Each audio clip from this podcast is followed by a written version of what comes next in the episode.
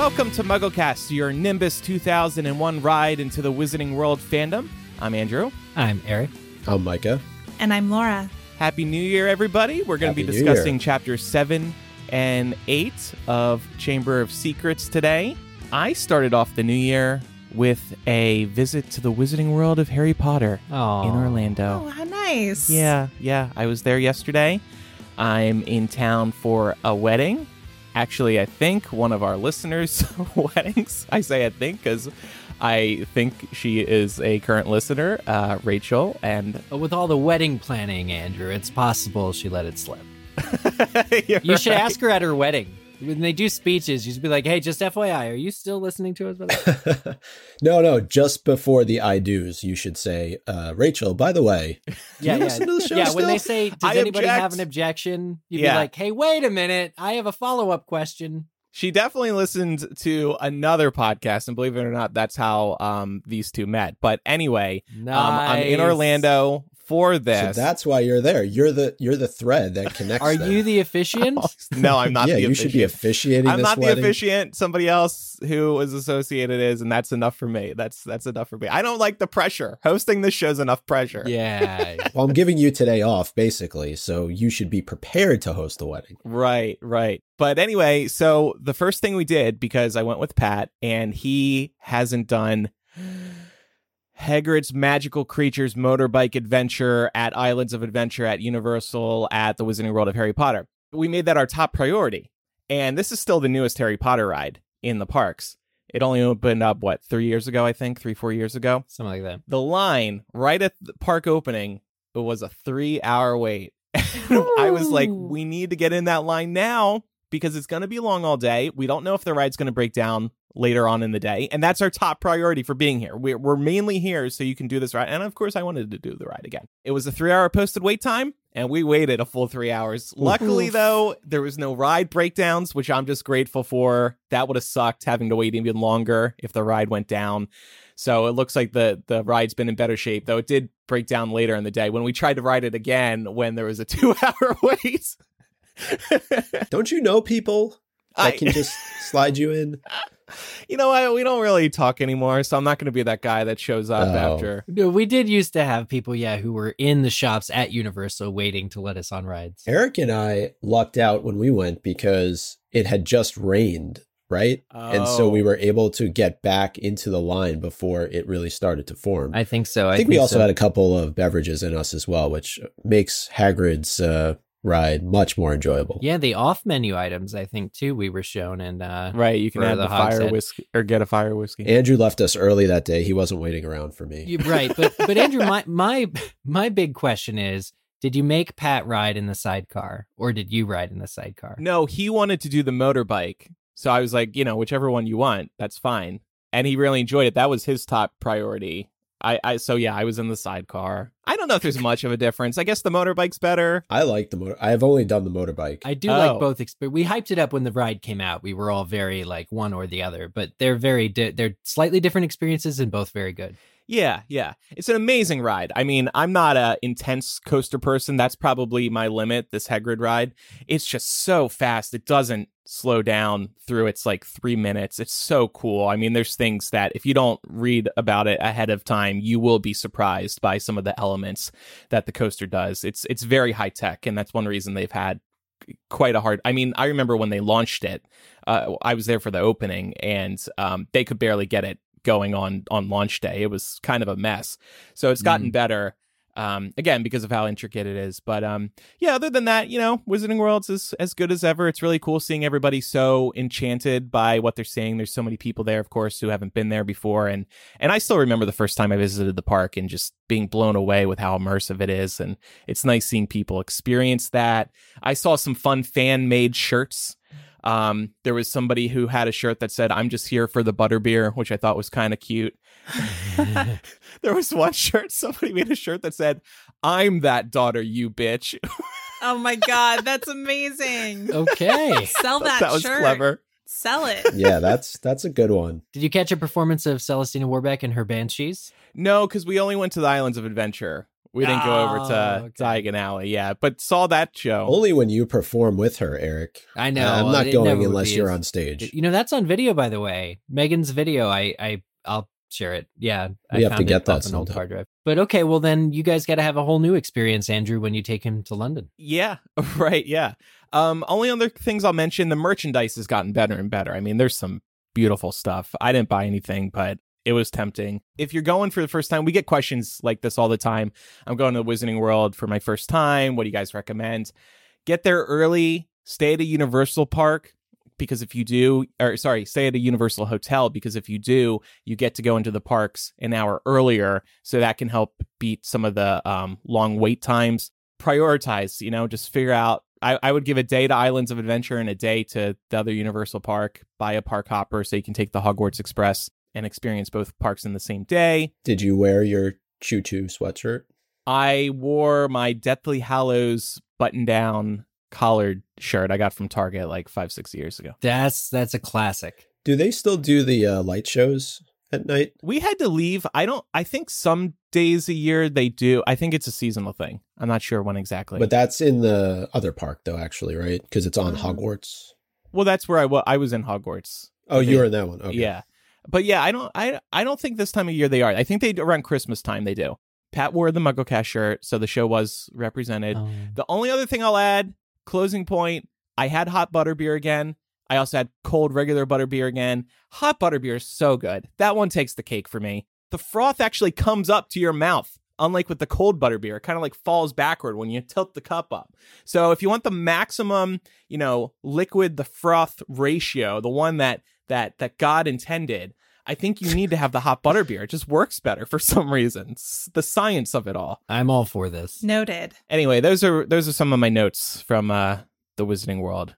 Good times. Hagrid ride is absolutely amazing. Still probably my favorite one. So Well, now, did you see any uh, Easter eggs for the Hogwarts Legacy ruins uh, that are coming up? Uh, uh, I was thinking about you- that when I went through the queue because apparently the ruins of Hogwarts from this new Hagrid ride will be in the game, and I, I was thinking about that. I was studying up. I got a PS5 Yeah, You Mikey got a? PS5 from Santa. Yay. Wow. from myself. So, yes, from Santa.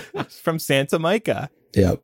before we get to chapter by chapter today, since it is the new year, just wanted to do a sort of new year check in with everybody in terms of your relationship with MuggleCast. Make sure you're following the show for free in your favorite podcast app. We'd also like you to tell a friend about the show. Maybe there uh, you have a friend who's looking for a, a podcast that helps them escape from the day to their day to day life. Maybe they love Harry Potter and you think they'd like this type of thing. Tell a friend about the show. Also, make sure you're following us on social media so you never miss show updates. And if you're looking for a way to financially support us, do check out our Patreon, patreon.com slash mugglecast. And new on Patreon this year, we are doing two bonus mugglecasts per month. So this is additional show that we record. Sometimes we just don't have time, especially now with chapter by chapter, to discuss what else is going on in the Wizarding World fandom. So we're going to be doing two installments a month to talk about more of uh, what's going on. So, really quickly, speaking of bonus Mugglecast, um, I was listening to our latest episode to prepare, well, actually, our latest chapter by chapter episode to prepare for this one because, quite honestly, I I don't even remember where we were uh, in the book. So It's been a uh, while. I noticed in my feed you had released the bonus Mugglecast we did on Alan Rickman's uh, diary, uh, which is really cool and it's free. Folks should check it out if they haven't. However, I was listening to this on the train going to work on Thursday. As I'm listening to this, somebody gets onto the train, sits down next to me. What do they pull out? But Alan Rickman's diary. Oh, that's funny. So it was very strange to be listening to that little bonus Mugglecast and have somebody sit down next to me with the same book. I love it. I was a little creeped out by it, to be honest with you. that is that is freaky, but that's also pretty cool. Do you think you have a stalker, Micah?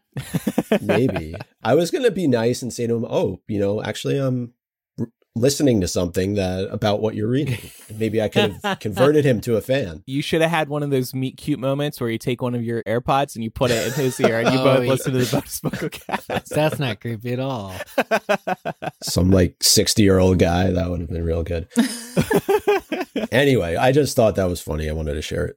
And also, one little shout out too. We got this message from somebody on social media. Their name is Ember, and they were wondering if we could give a shout out to their fiance. His name is Oleg. I hope I'm pronouncing that right. O L E G. We're Oleg's favorite podcast. They go on road trips to Universal and they always listen to Mugglecast. And so they're just big fans. And Ember was asking for a shout out for Oleg. So there you go. Oleg, thanks for uh, listening to the podcast. We really appreciate it. Yeah, thanks. All right. So, Micah, let's get into chapter by chapter now. I, I appreciate you entrusting me to start the new year off, hopefully the right way. Yeah, seeing Uh, as how you admitted you're like, I don't know where we were in the book. so uh, we begin with chapter seven. How appropriate to start the new year: Mudbloods and Murmurs. And actually, it's really Laura that I'm entrusting to start the year off right because we're doing our seven-word summary, and she is up first. No pressure. All right. Nepotism. Reigns. Supreme. When Draco. Receives. Brooms. perfection. That Good was job, really girl. good. Honestly, I feel like, you know, having been off for a couple of weeks, I think we did well. I don't hate it one bit. Very impressed. Very impressed. Uh, and I do think it's worth mentioning at the top here before we get started that 2023 is the 25th anniversary of Chamber of Secrets. Uh, so Wow. Oh. it'll be interesting to see if we get any uh, fun facts or anniversary editions. Who knows uh, what's to come? I don't know exactly what month offhand it was published, but Probably summer. we can celebrate it the entire year, Yeah. especially you know, during chapter by chapter. Speaking of anniversary editions, if Thomas Taylor didn't illustrate it, I don't want it. oh. Sorry, shout out to that guy. He's great. Yes. So speaking of nepotism, the the first discussion I wanted to have in this chapter is about money. And uh, we begin to see the influence that the Malfoy family's wealth and has and the impact, you know, it, it has at Hogwarts. Um, specifically, Hermione calls out that Draco bought his way onto the Slytherin Quidditch team. But I'm kind of curious to get the group's thoughts as we think a little bit more about this, think a little bit deeper. Is it possible that Draco didn't buy his way on, that he got on initially purely on talent? We seem to jump to conclusions, and I don't. I- Both can be true here, right? Both things can be true. Mm. Uh, but you know, as we analyze this in a little bit of a different way, I, I wanted to get all of your thoughts. Yeah, when I was thinking about this question, the first thing I thought about, well, do we know if Lucius and Narcissa were talented Quidditch players? Did they even play Quidditch? Because just thinking about how Harry arguably got his skill from his dad. Right. I looked it up. I didn't really see anything. I'm sure Draco was a good enough Quidditch player for a second year. I doubt he's a very he was a very talented Quidditch player from the get go or had inherited any sort of skill though it seems. Right. So I think we have to remember back to book one when it's very clear during flying lessons that Draco does have some amount of natural talent when it comes to Mm. how to operate a broomstick. Um, so I think it, it would be fair to say that he's okay, at least okay. I don't see why he would remain on the Slytherin Quidditch team for multiple years after this if he wasn't any good. So I think there has to be some level of talent there. Is he as good at, as Harry? Probably not. But I think we are predisposed as readers to already write Draco off as saying he's not talented. He just bought his way onto the team, when really it's probably a little bit of both Yeah. Mhm. right? It's it's that and it's also that he's got some athletic talent.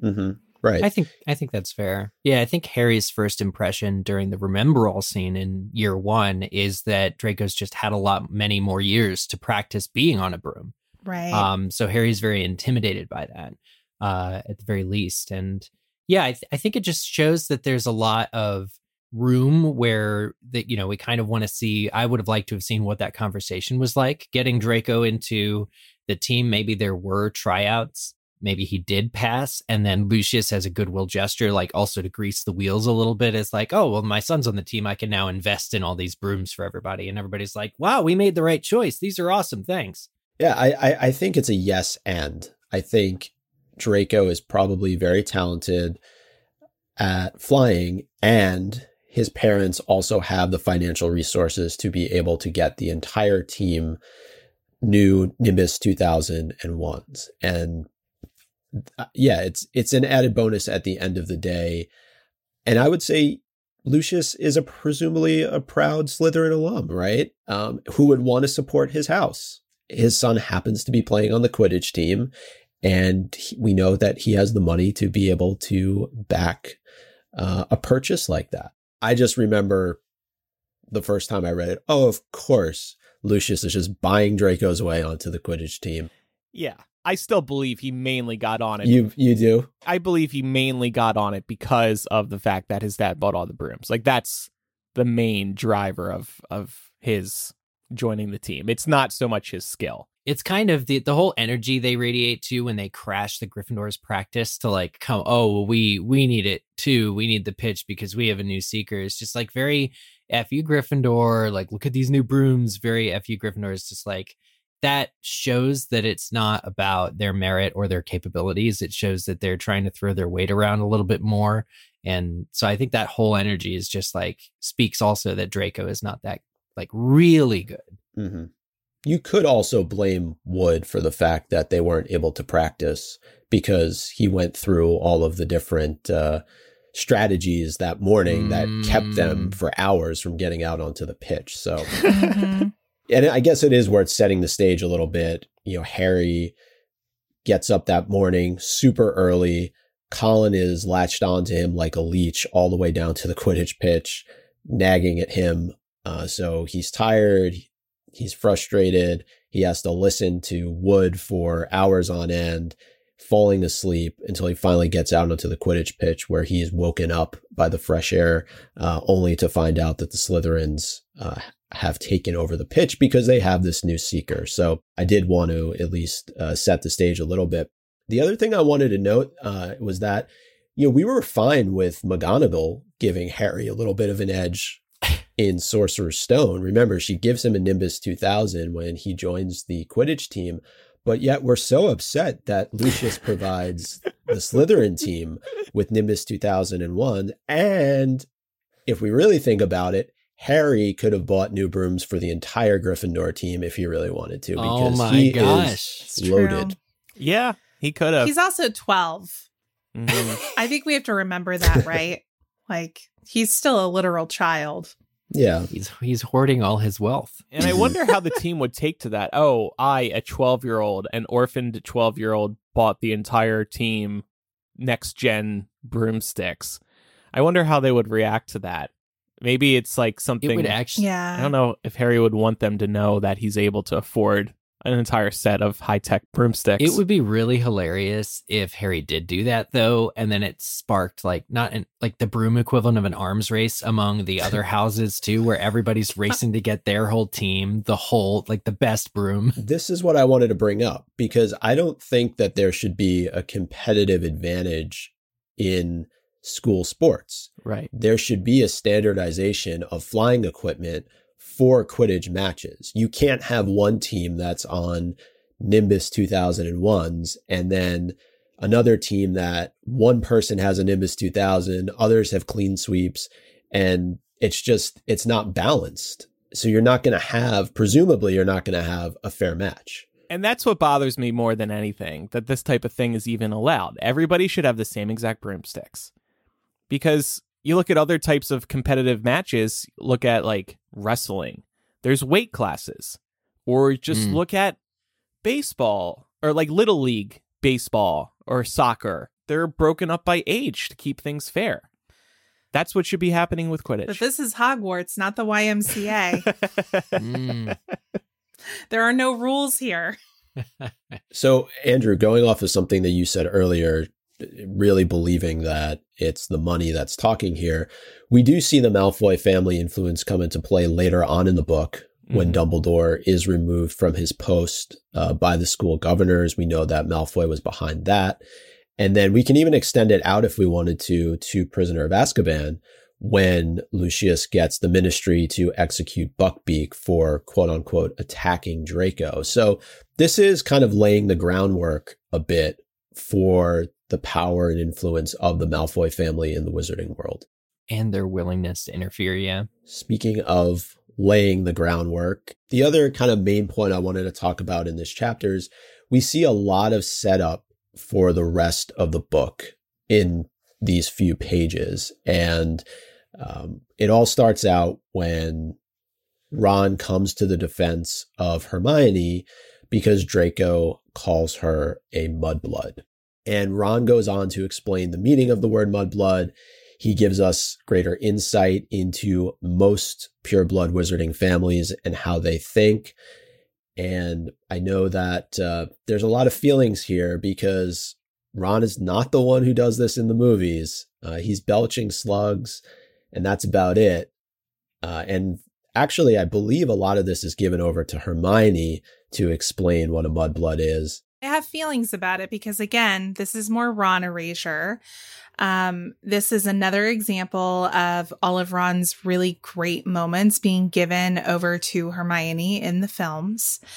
Um, and the fact that in the movie, what we get is Ron belching up slugs just makes him comic relief. But what's really happening here is he's belching up slugs and he's righteously indignant at what has happened and is providing a lot of really important background to further flesh out the wizarding world for us as readers, for Harry, for Hermione.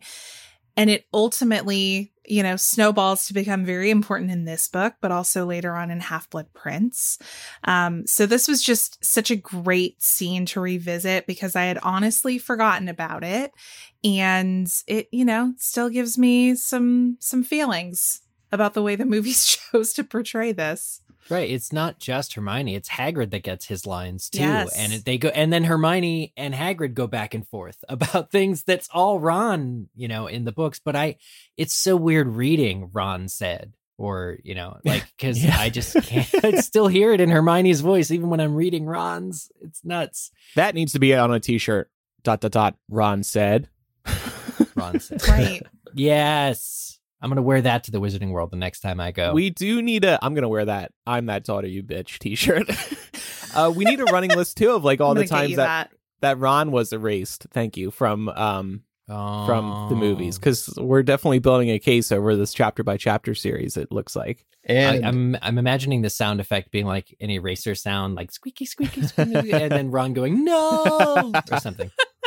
Between the trio, Ron is the like person who grew up in the wizarding world. He's the most equipped to explain this, and it's real important because Harry and Hermione didn't grow up in a world where this prejudice exists. So Ron's the perfect conduit to explain it, but I guess not so in the movies. Right. And and it's important that it is introduced now, this term, because it does really kind of lay the groundwork for the Chamber of Secrets being opened, which happens at the end of the next chapter, and the purging of the school plot that we'll see now over the course of these next couple of chapters. But digging a little bit to the word mudblood, it means dirty blood, and it is the primary racial slur of the wizarding world, as far as we know. I'm sure there are others, but this is the one that we get. So I was wondering, shouldn't there be greater punishment for Draco using the word? Because he uses it mm. In front of both Quidditch teams, which kind of sets that melee off and then gets Ron belching slugs. And then at the uh, end of the next chapter, he uses it presumably in front of hundreds of students who are crowding into this corridor to see Mrs. Norris, who has been petrified. Is there no consequence for saying this? Yeah. It's a great question. I was going to ask in response to this do any of us remember being kids and hearing another child get away with saying a slur like this and really not receiving any kind of punishment or consequences for their actions? Because I, I think it's it's easy maybe to assume that in these moments Draco is going to be overheard by an authority figure. But oftentimes in these types of situations that are so chaotic, there can be a lot going on so that the adults in the room may not necessarily have heard what was said. And as a result, you know, the entire school, all of your classmates heard the terrible word that your classmates said, but maybe the teachers didn't, or maybe there were other things going on that drew their attention away from it. I certainly remember this happening once or twice when I was a kid, where somebody would say something and I would be like shocked that the word even came out of their mouth or that nobody else had seemingly heard it. Um, but then nothing really came of it. To answer your earlier question, I don't think I personally heard anything as bad as like a racial slur.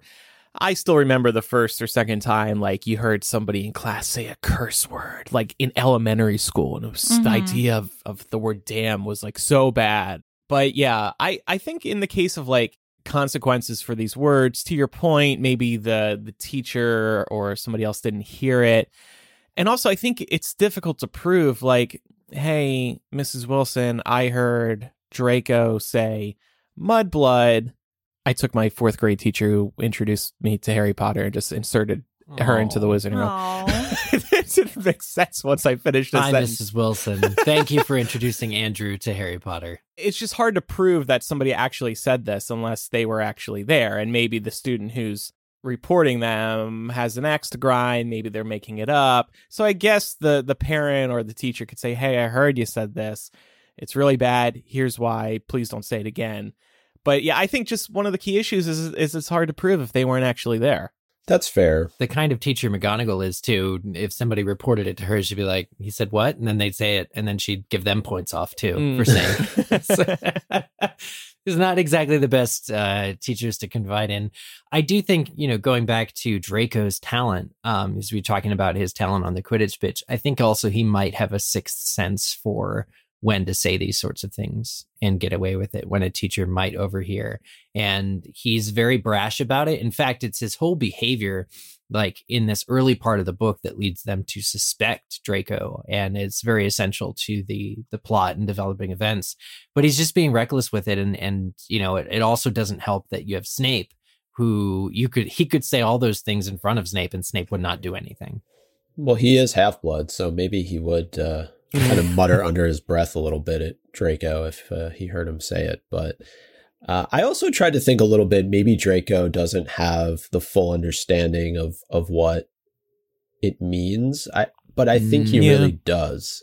Uh, so you know, sometimes you try to absolve people of you know responsibility or guilt if if you know they're saying it just because maybe they heard their parents say it and they don't really know what the full context is of of of what they're saying to somebody else. But I think Draco really does, especially because he does it over and over again. Uh, we see it happen, you know, not just in this chapter, but in the next chapter. Yeah, Lucius would have uh, explained to him from an early age, you know, we are one of the pure ones, we are one of the right ones, and you should be very proud of that. And it's the way he calls Hermione to like filthy little, you know, mudblood, and it's just like I'm so much better. Yeah, he means it, and he knows what it means. I think it's interesting to think about a couple chapters ago where Lucius is kind of chiding Draco when they're in public for speaking in this way obviously not quite as directly as he does in this chapter um, but letting people know like hey it's not very becoming of you to share these kinds of views out in the world and i just wonder what lucius would think if he were here and he saw draco um, or he saw the way that Draco will react at the end of the next chapter in particular, if he would tell him to shut up and sit down. He would take the brooms away. it's, it is very interesting, but then you have to ask yourself the question where did he learn that word to begin with? Mm, his yeah, home. we know. Yeah. We know where he learned it. they have they have it engraved on plates or something. Mm-hmm. Um, I shouldn't laugh, but it's, it's you're probably right. It's over the archway in Malfoy Manor. Yeah. Oh yeah, yeah, yeah. Some kind of Latin phrase that means Malfoy Manor, no mudbloods. Yeah. Well, and, and we'll certainly talk more about blood status uh, as these chapters go on because it does play such a pivotal role. But the trio seek safe haven as they often do at Hagrid's hut. And uh, a lot more information is revealed that is important for the future of uh, this story. And uh, Eric, you had a good point here about Hagrid. Yeah, I mean, Hagrid is. Harry is taken aback by how casually Hagrid would say something negative about another teacher, but Hagrid is uh, very critical of Lockhart's skill and suggests even to you know to the trio that he's a fraud. And this is big. Um, Harry knows it's big, and we did see Lockhart kind of being shooed out of Hagrid's hut, and Lockhart seems to have that effect universally on all the other teachers of Hogwarts. Um, but it's a kind of a crazy thing that you know Hagrid is speaking ill of a teacher, but this is the second time in as many chapters that somebody's really questioning Lockhart's authenticity in the face of having seen firsthand the way that he approaches a situation. That's not nothing. Can I also say, though, those two that have questioned him are two characters that are oftentimes not taken very seriously Ron and Hagrid. Mm. And so I wonder if that's part of the reason why people don't catch on to him a little bit more quickly. Uh, and I was interested in this, and and we don't have to go into too much detail, but I wanted to know what we make of the fact that it is the male characters who seem to be onto Lockhart, but most of the women seem to be hoodwinked by him, whether it's his looks, his charm. There's a whole nother episode to be had talking about um, how the author has written female characters, and we could go into that in much more detail. But I'm curious what we all think about this. There is definitely um, a lot of dismissiveness in these books around female characters who are even remotely quote girlish or overly feminine. Um, so I think that is definitely part of what's going on here, Micah. I think also we do see at least one example so far in the book of a female character who is not at all impressed or fooled by Lockhart, and that's Professor Sprout. Just a couple chapters ago, we saw her, um, you know, dealing with him trying to mansplain to her how to care for the Whomping Willow, which she clearly already knows how to do. Um, so I think between Sprout and McGonagall, there are at least a couple of female characters at Hogwarts who have not been hoodwinked by Lockhart at this point. But I think there is something subtextual going on here in terms of a commentary about what it means to have a quote girlish crush on somebody and whether or not that's a good or a bad thing. Um, and, you know, obviously a lot of the authors, I think, personal opinions shine through in the writings of these books on that front. Mm. Well, let's also suggest that it doesn't necessarily stop at gender lines, recognizing that Lockhart is apparently this beautiful specimen, because I think that both Hagrid and Ron are like, oh, this guy is conventionally good looking. But for them, it turns into not a crush, but the jealousy angle of, yeah. you know, all these women are flocking to this guy. I have to find something that's wrong with him, or I have to tell myself that I'm better. And that's why they're going, well, this guy's clearly making shit up, right? Because they're trying to find that competitive edge that would counteract their obvious uh, approval or or acknowledgement that he is actually very pretty. Yeah, yes, good point. There's a lot to uh, dig into there, and uh, but in terms of more adult characters, we do see Molly react in, in much the same way that Hermione and and some of the other female students do. Mm-hmm. But uh, then we could also talk here about Hermione's perception of things, and we know she's extremely smart when it comes to books, but not as quick on the uptake sometimes as it relates to things that are considered more street smarts, uh, where where Ron definitely um, you know shines through a little bit more. Right. But moving on, uh, we get a lot of information uh, in in sort of the the end of this chapter uh, starting with uh, some talk about Hagrid being expelled from Hogwarts. And we know this is huge uh, to the Chamber of Secrets plot a little bit later on. Yeah, and I felt there was a bit of foreshadowing actually going on here with the way this was written. So I'm going to say foreshadow alert.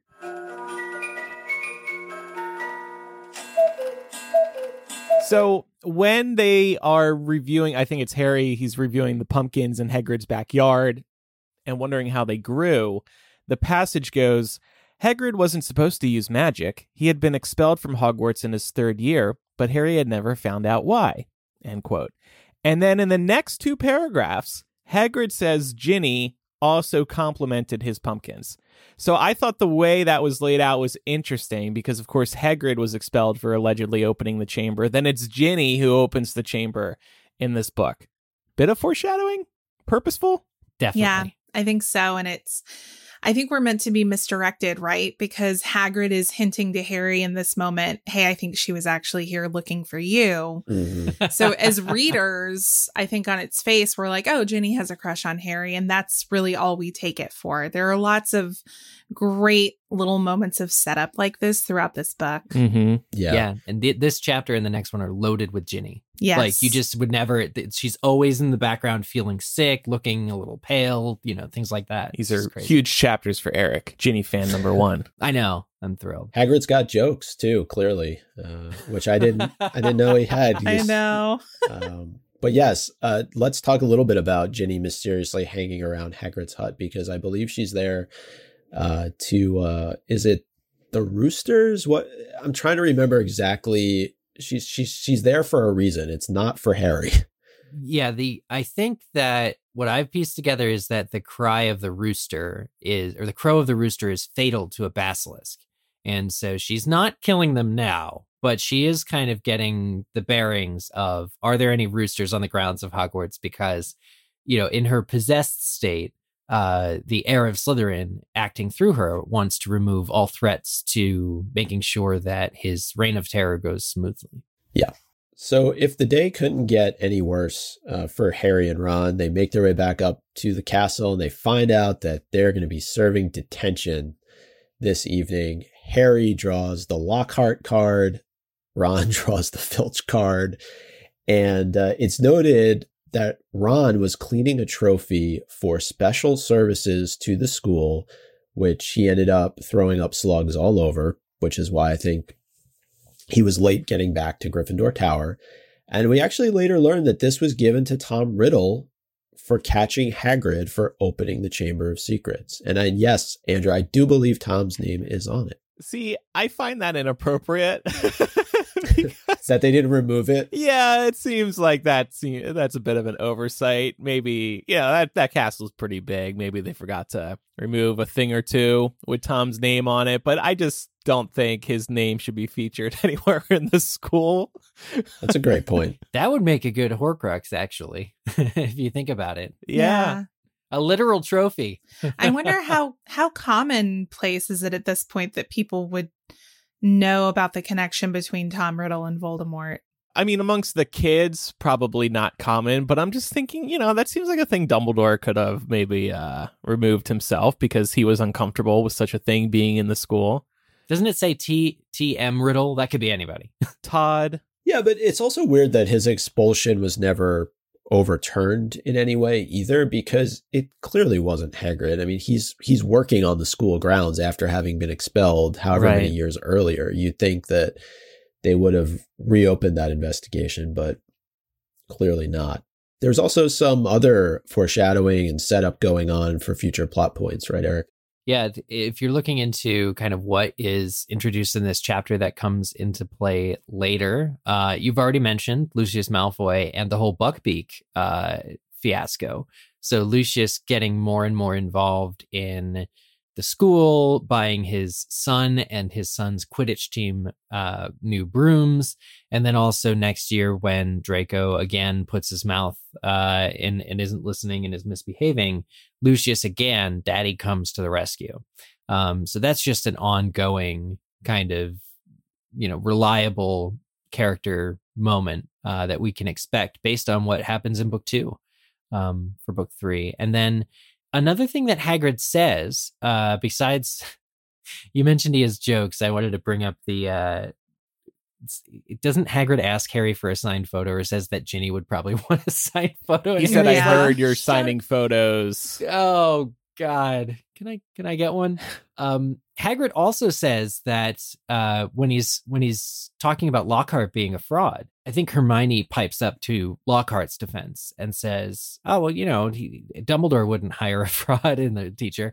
And Hagrid says, "Actually, he's probably the only man for the job because people are starting to suspect that the Defense Against the Dark Arts position." Is cursed. And Hagrid says in this chapter, no one's lasted very long for a while. Or actually, he says no one's lasted very long since dot dot dot, and then gets cut off. Uh, so it's a brilliant kind of real foreshadowing, and and actually just like the answer is hidden in plain text. Um, right now, that Hogwarts has a problem.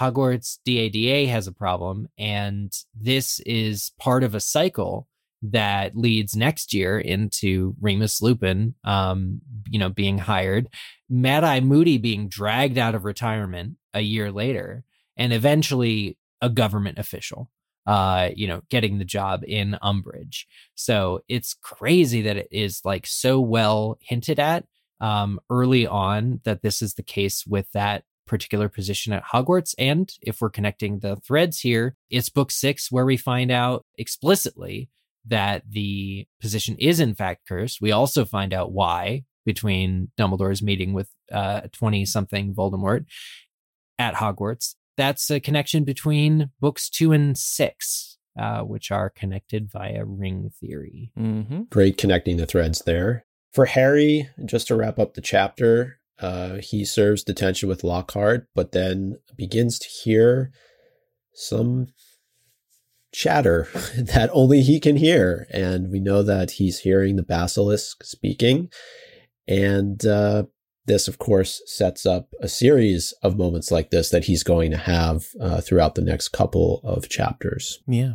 few odds and ends. I wanted to bring up Colin Creevey because he he big part of the opening of this chapter. He's really super annoying. Yeah. I mean, I forgot how attached to Harry he is. I I mean, maybe we all knew somebody like this growing up, or maybe we were that person to somebody else at one point. But Harry really cannot shake Colin at all. Like he follows him out of the Gryffindor Tower, all the way down to the Quidditch pitch. He, you know, stays in the stands, watches him for however long he practices. Then he's in the melee that's going on between Gryffindor and Slytherin. So uh, it's cute, but not really. Yeah, no, yeah, I wouldn't even say it's cute. I don't know what to do about him though, because Harry wants to be polite, so he has to kind of entertain him. It's not in Harry's character to be like, "Hey, bug off." Colin's you're younger than him, so you got to keep that in mind too. You don't want to be too mean or upset him. right. I so I don't know what to do. I guess if I were Harry, I maybe would talk to McGonagall about it and be like, "Yo, I Colin's really bothering me. Can can we maybe Yeah. ask him to fall back a little bit?" I think he finds that extremely frustrating, not because he doesn't like Colin, but because Colin kind of represents providing him with the celebrity status that he clearly doesn't want. Mm-hmm. Yeah. If Colin's interest in Harry had been for anything that he consciously did, um, I think that it would be a little different, you know. But Harry can't feel good about the fact that his parents are dead and that he defeated you know who because that's just all in a day's work. Yeah. That's nothing he did. There was also a really odd reference to, at least I saw it as being odd, no female players on the Slytherin Quidditch team. And maybe it was just the way that it was written, uh, because it said there were no girls on the Slytherin team who stood shoulder to shoulder facing the Gryffindors, leering to a man. I don't know, Laura, like, can you make sense of this? Because I, it just seemed very odd to include Yeah. So I think, I mean, I think including this note, it, it really demonstrates how bigotry and sexism are two sides of the same coin. It really feeds very well into all of the themes of this book. But the way this is written, this this phrase leering to a man i've never heard that before. So i don't know if this is this a britishism? Is this me having a dumb american moment and and not quite understanding the the phrase? Um but i think at the end of the day it was really meant to highlight again just how different these groups of students are and to really polarize them and show who's going to be on which side of the story. Yeah, because the girls on the Gryffindor Quidditch team are equally appalled at Draco's Mm-hmm. um, slur, but you hear like Alicia Spinnet or Angelina Johnson going like, "Oh, rude," or "Oh my god," whereas the guys are like, "Well, I'm going to fight you." But all the Slytherin team being boys is like, okay, this is a conflict now. This is a physical fight. There's no talk anymore from them. And uh, one final odd and end, talking about Hogwarts being a security nightmare. Andrew, you love to do it, so and the and the for it. wands being a security nightmare too. No, so when when Ron tried to cast the spell at Draco, it said green light shot shot out of the wrong end of Ron's wand, and I thought it was interesting that wands can actually fire directly at their caster when pointed in the correct direction, even when broken. It just seems like there would be a failsafe in place to prevent that type of thing from happening. You you should never be able to, whether the wand's in good condition or not, accidentally fire at yourself. But then I was thinking maybe there's actually some good use cases for this, like a double-ended wand that can shoot spells purposefully from both directions. Thinking about like imagine casting a spell at an enemy and then simultaneously out of the the back end of the wand if you will comes a protection charm to protect you that could be very effective so i'm very torn now on this whole situation with a a wand being able to backfire i think at the end of the day it's probably best if it can't do that to protect the the wand caster but if it must be able to backfire there could be some cool protection charms there Mm. Well, and and it's important that we see it backfiring now because it backfires later uh, in in the book and comes to the rescue of of Harry and Ron. mm-hmm. Yeah, so it's kind of a good thing that the Hogwarts staff let this student have a dangerous broken wand his entire year because eventually it's all it saves the day. Well, I mean, I think yeah, like they should have absolutely replaced Ron's wand. I don't buy that this is like a dual punishment where okay, you get detention, Mr. Weasley, for flying the car into the tree. Um, but then there's the slow punishment of we're not going to do anything to get you a new wand at all for an entire year of schoolwork Mm-hmm. um, where you're going to be using your wand literally every day to do things, and we're just never going to replace that. Like, yeah, that's total negligence. right. Even when you go home for Christmas, they could have done something. They don't do anything. Yeah. Every student needs a wand that works. Yeah. you know, the, Weasley's is known to be broken. Ron's is yeah, we've and- spoken about before. Like Hogwarts should have a, a variety of wands on standby should a student need one. hmm or Owl Ollivander and be like, "Hey, I need another one." Like, you know, Yeah, he'll come. He comes to Hogwarts. We know he comes to Hogwarts. He's capable of making the journey. right. And Court said maybe that failsafe was part of what broke on his wand. But, you know, in planes, in other mission critical systems, we add all types of backup systems to prevent catastrophe. And uh, something like a, a wand being able to shoot backward should never, ever be able to happen. There should be multiple layers of protection, a failsafe against the failsafe against the failsafe to prevent that type of thing from ever happening. This is a subject I'm, I'm finding myself very passionate about. Clearly. So I'll be working on this for my campaign platform in, in 2024, I think. Safe wand Sims. Safe One Sims. Safety first. That's Safe One Sims. Now it's time for Chapter 8 The Death Day Party. Yeah. And I am kicking off the seven word summary.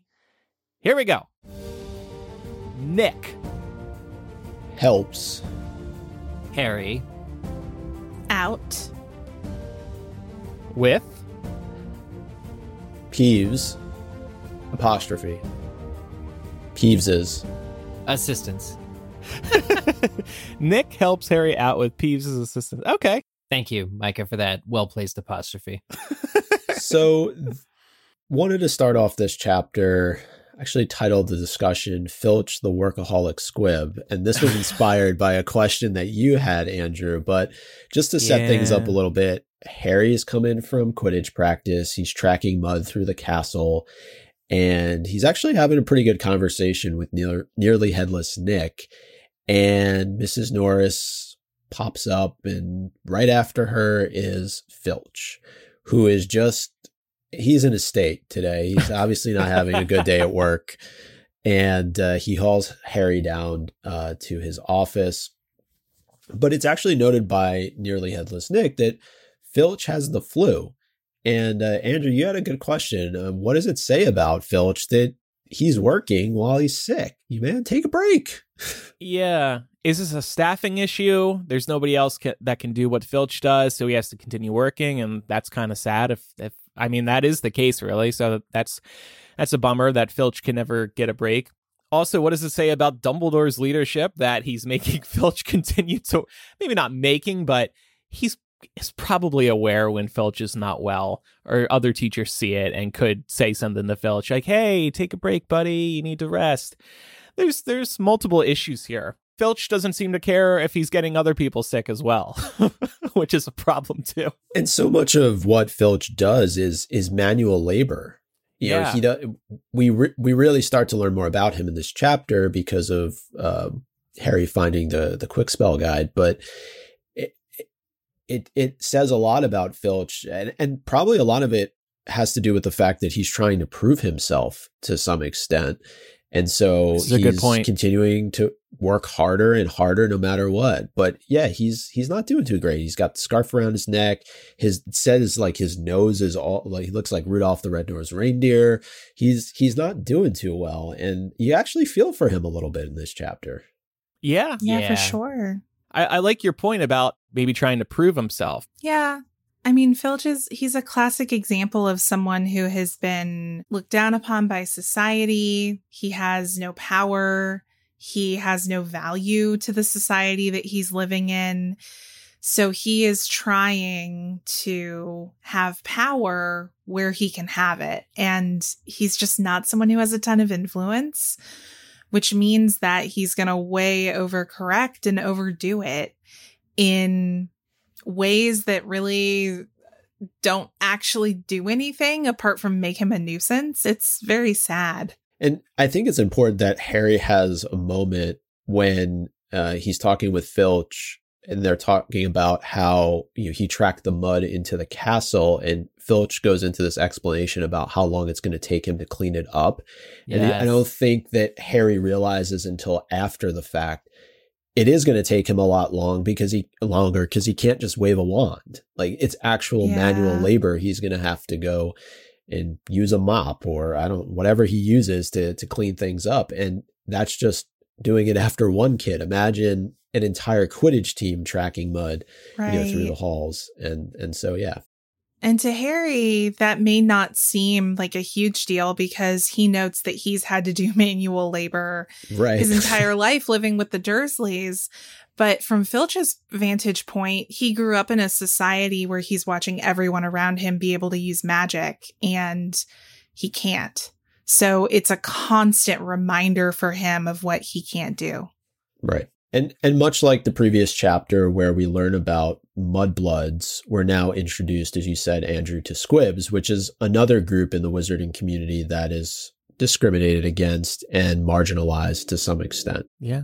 And I see somebody else said not to mention ghosts uh, and their society and hierarchy as well. These chapters are so full of introducing these other forms these just these other subsets of people. Um you know you have the squib in filch you have mudbloods people who are muggle born which is they become targets this whole book and then you have ghosts. Like it's amazing what she's fit in to uh these two chapters alone.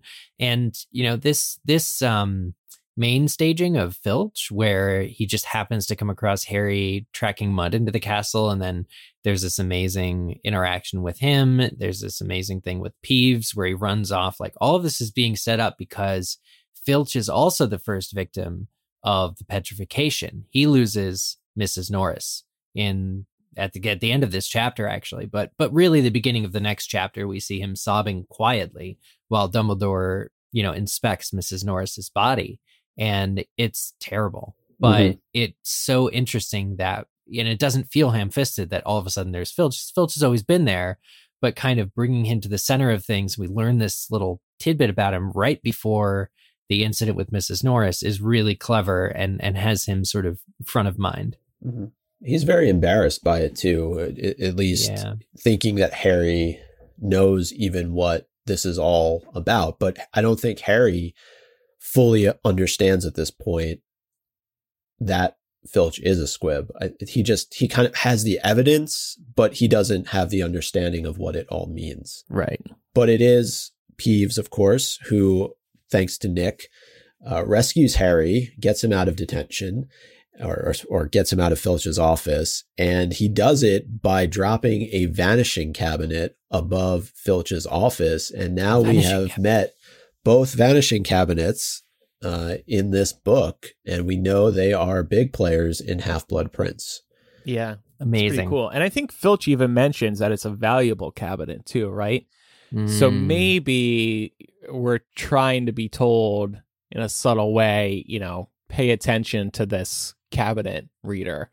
But it's extremely subtle. I just think it's interesting that he did mention that that thing is valuable. Yeah, because you think about, oh, if it's valuable, why isn't it in a shop? Well, its twin is in a shop. Mm-hmm. Right. And we met it a couple chapters ago. Yeah, real quick on Filch. I just find it so funny that he has these uh forms to fill out that are about as extra as he is. So like name Harry Potter crime. it's like, is that a real prompt? Is that a real prompt crime? Sentence is the next one. It's like, oh my, where'd you get these forms? Azkaban? And he's got the shackles behind his yeah, desk like, hanging from the ceiling. Where did you get these things? Yeah. Oh my god. So this chapter really continues the trend of Harry spending meaningful time with characters that inevitably will be petrified. It started a few chapters ago with uh, Justin Finch Fletchley in herbology, followed by Colin. Uh, we know he meets Colin in that chapter, but looking at the last chapter when Colin wouldn't leave him alone, now to nearly headless Nick, they have a whole conversation pre Filch, and then he goes to the death day party, and then Mrs. Norris, right, kind of shows up uh, to to alert Filch to Harry dragging Mud into the castle. So I just thought it was uh, kind of a cool setup that we're spending so much time with these characters, and all of these characters uh, end up petrified in in some form. That's a good point. Also, wanted to bring up uh, that Harry, Ron, and Hermione show their willingness to embrace the larger magical community. So, this is going off the point that uh, Eric, you had mentioned um, earlier with the ghosts, but they don't seem to let anything really deter them uh, from engaging with others that are not the same as them. And I think this is another example of that. The fact that they're willing to go to nearly headless Nick's death day party and spend time amongst other creatures within the wizarding world that aren't students, right? They they forego an entire feast in the Great Hall to to make good on a promise that Harry made. They're they think they can still make the feast at the end of it which which normally under normal circumstances they at least would have been able to do. They aren't thinking through the fact that there won't really be food at this party um, because dead people don't eat. But yeah i mean hermione's first reaction when harry tells her is i think that would be fascinating. And how many living people do you think can say they've been to one of those? Like that's exactly the right attitude. These are harry's people because that's Harry's perspective. It's like, well, sure. I mean, it is an obligation that they're fulfilling for him, but I think they're all separately genuinely interested in, you know, stopping by. Yeah, it seems like a really exciting opportunity. I definitely would want to go. I mean, how many times are you invited to such a thing? Never. Even if you're a wizard. 500th death day party. Yeah.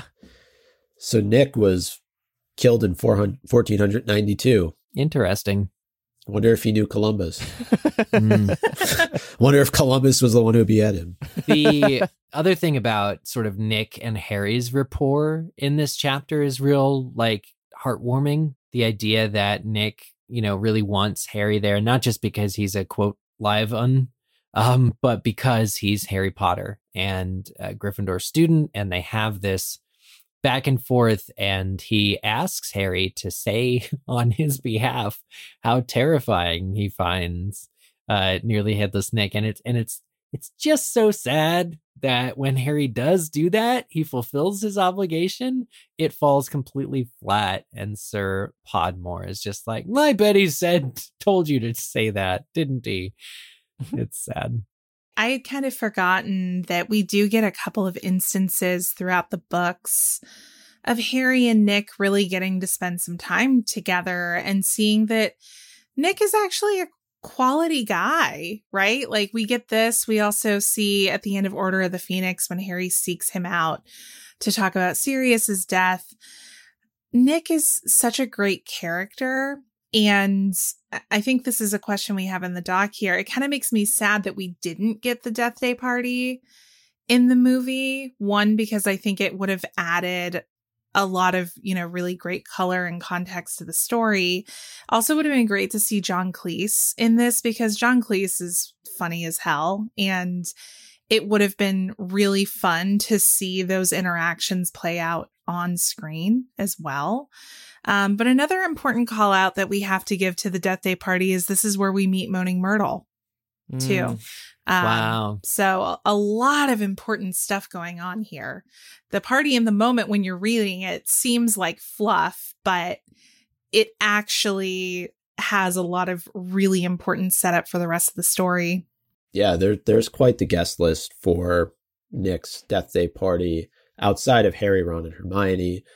The Fat Friar's there, the Bloody Baron, the Wailing Widow, who came all the way from Kent I believe. Kent, uh, who's a celebrity. She's she's she's big time. Uh, the Headless Hunt show up, and then, as you mentioned, Laura Moaning Myrtle, we get our first introduction to her. Probably thinking nothing of her.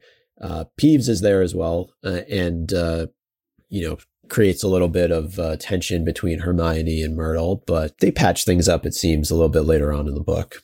I find this whole thing about ghost societies very interesting. The fact that there's essentially bullying uh like a bullying ghost in Sir Podmore that there like Nick is trying to make a speech and the this rowdy group that's just kind of crashed the party just all of a sudden does headless hockey um is really really really fascinating and explores to my mind the capacity of ghosts to take into account current events and also still maintain like you know it's more than they're just shadows or copies of who they used to be in life, they currently can get their feelings hurt and they currently can make plans in the real present day. So they they're not exactly limited to the lives they once led. There's there's more going on there, and so mm-hmm. this only intro that we get into this, uh, you know, in this whole this only insight that we get into the ghosts in this series is really interesting for that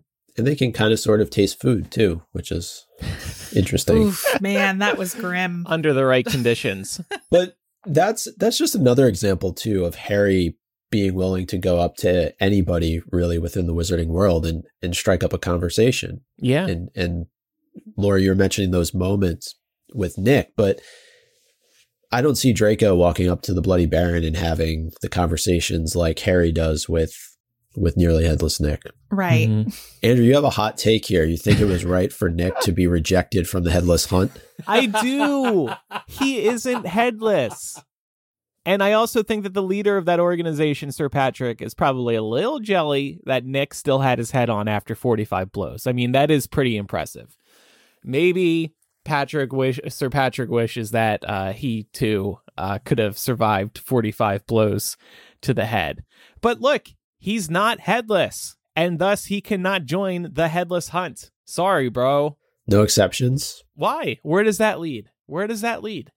Then you start allowing other ghosts with heads into the headless hunt. And before you know it, it's not much of a headless hunt anymore, is it? It's a slippery slope. Exactly. Exactly. I think Nick should have started a society for the nearly headless hunt. Because surely yeah. he's not the only one. Yeah. There you go. But yeah. I mean, silver I think, lining. You know, Sir Patrick is also a one trick pony. Like you see this man, he continually throws his head around, drops his head, And that's kind of that's his shtick. That's Yeah. all he's got. Yeah. It's pretty sad, actually. Wasn't somebody else playing like a ghost bugle or something with their head on their in their in their the crook of their arm? right. Yeah. It's it's kind of their whole their whole deal is they were beheaded and they became ghosts and they can still talk through it. It's crazy. Yeah. Like it's funny to see Nick upset over this, Yeah. but Yeah. I also think uh, I'm I'm siding with Sir Patrick here.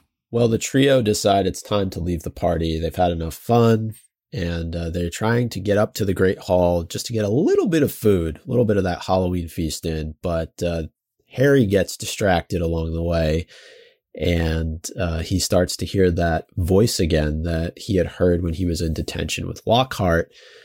And I was wondering, what do we think it says about Harry that he runs toward the issue rather than away from it? Or better yet, that he doesn't even go and get a teacher to try and help investigate what's going on. Well, he's a true Gryffindor. I think it it says that. Uh, but I think it also says that he hasn't learned much about staying out of trouble uh, through the course of his Hogwarts career thus far. Because, as I think is noted by the end of this chapter, like they shouldn't be seen right there at the scene of the crime. That's going to bring up some Mm. issues and concerns and, and rumors. Uh, but by the time they uh, come to realize that, it's a little too late because everybody sees that they're right there. So, um, yeah, I don't know, but I, I think the answer that you're looking for is that uh, Harry is a is is a curious, courageous person who's wanting to get in on the action and help save the day whenever he can, and also figure out what the heck's going on with the voices in his head. He's a hero. It's just like I just get these um like shadows of why would I go looking for black? It's like you literally run towards everything that you see that's dangerous Right. and, and uncertain. It's like, uh, yeah, Harry, you kind of have a run, running towards danger thing. Yeah, doesn't Hermione say that later on in the book? She's like, you kind of do have a saving people thing. Yeah, yeah I um, think so. so. it is it is part of his character, but I also have this head canon I wanted to put out there for y'all. Um, I wonder if there's any part of Harry's subconscious that recognizes Parseltongue from the last time he heard it in book one, and Hmm. it just like activates something in his brain that gives him tunnel vision. And he's like, I know this. I don't know why I know it, but I'm going to follow it because I recognize it. That's a cool Could theory. it be the Horcrux? Yeah, could be the Horcrux, right? yeah, he doesn't he doesn't consciously know that he's being spoken to in Parseltongue, obviously, but he knows that a part of him is activating and is suddenly attuned to um also the this the slithering uh if we imagine can't really be that loud um because even if it were like a hiss if it were really out loud and out of place the others would hear it even though it's kind of so like harry is really fixating on what must be the tiniest of sounds um and tuning directly into it. So i think that that also shows him again it's it's not conscious but it very much tells him that something is off. And if it's the horcrux connection with voldemort like all the more reason to be concerned about it but also want to thwart it want to go off and kind of fix this. Yeah, and, and he does try and guess what it is that he's hearing, right? Like he's looking in all different directions. I, I, he he named some other creature at one point. I don't know if it was a banshee or or something where he's he just can't put his finger on what it is because he can't actually see what it is that that's doing all of this. But uh, and the words he hears has to be a, extremely unsettling. Rip, tear, kill, and then it has to be frustrating on top of that because you don't know what's going on.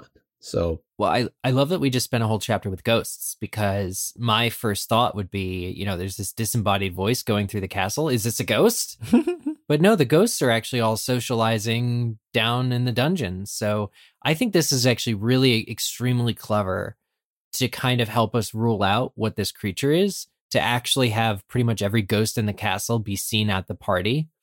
Because it could go one of two ways. It's either going to be a murder mystery of like, well, who left the party when? And, you know, this is clearly a ghost, or show us that it's something even more unique or even more different that heightens the mystery. yeah. for sure.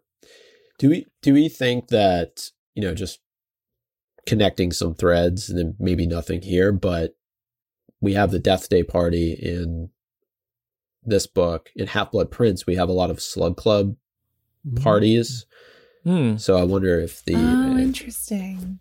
Yeah, maybe there's we'd have to there. look at uh, look at those parties and see what kind of happens afterwards. But I can't remember off the top of my head. Yeah.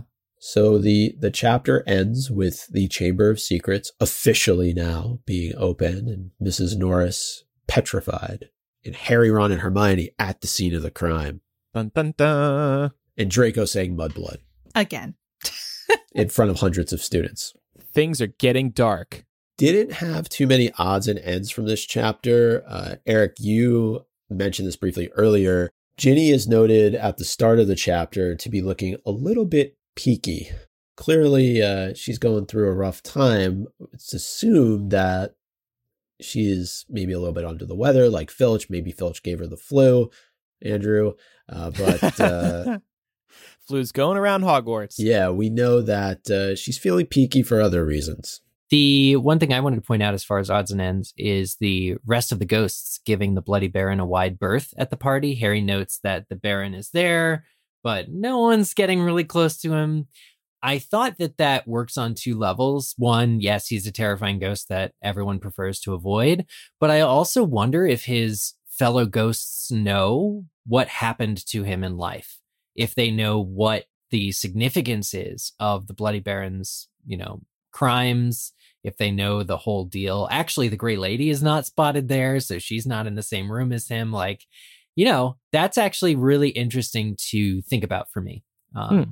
Yeah. Is whether whether the ghosts know more, seeing as how they all socialize. You would think they know more. They've had a lot of time to talk. A lot of time. Yeah. Perhaps. A lot of time. That is chapter seven and eight of Chamber of Secrets. And next week we will go through chapters nine and 10. And now it's time for MVP of the week. And I'm going to give it to Ron for quickly realizing how horrible Draco's remark was to Hermione and throwing a curse at him. That was a worthy clapback. That's a real friend right there to jump into action really quick. Sometimes you're you're taking a moment like, "Oh, should I fight back? Should I say something?" and then you regret it later when you don't.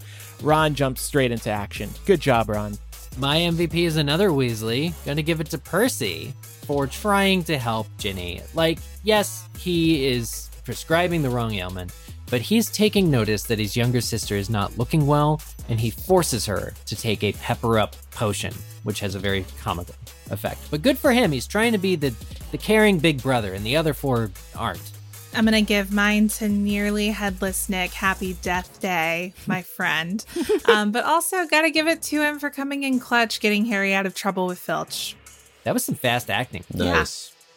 Yeah, I will uh, join my fellow Ravenclaw and uh, give my MVP to the accomplice, which was Peeves, who did the dirty work for Nick. But there are very few people who can actually control Peeves or get him to do anything. But uh, yeah, Peeves uh, coming through in the clutch, saving Harry, but also giving us that other connection to Half Blood Prince with the Vanishing Cabinet. Okay. If you have any feedback about today's episode or you want to send in feedback about next week's chapters, as always, you can send an owl to mugglecast at gmail.com or you can use the contact form on mugglecast.com. You can also send a voice message. Just record it using the voice memo app on your phone and then email us that file. Or you can use our phone number, which is 19203-MUGGLE. That's 192-368-4453. And we are doing a bonus MuggleCast this week. Like I mentioned earlier, we'll be doing two bonus MuggleCasts per month at patreon.com slash MuggleCast. You get not only bonus MuggleCast, but you get access to our recording studio, our exclusive uh, Discord and Facebook groups, our planning docs, early access to MuggleCast, ad-free MuggleCast, physical gifts every year. Lots there, so check it all out at patreon.com slash MuggleCast. And now it's time for everybody's favorite game show, Quizzitch. Last week's Quizzitch question. What does Oliver Wood say the 2001 Nimbus brooms do in comparison to the Cleansweep series?